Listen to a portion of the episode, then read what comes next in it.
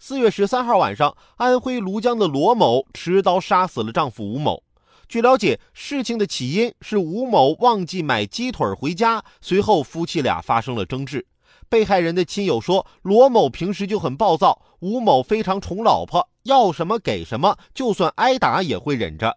后来罗某要让婆婆住储藏室，吴某不同意，双方关系才恶化。无论是爱或者宠爱，当它超过一个度，那就是对对方的伤害，并且最终你会自食其果。罗某因为鸡腿儿就拔刀冲向了自己的丈夫，真的是宠爱有加，反而铸成了大错。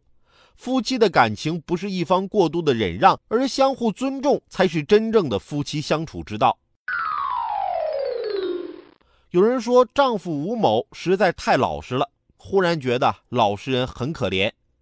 有些女的找不着合适的对象，找个老实人嫁了。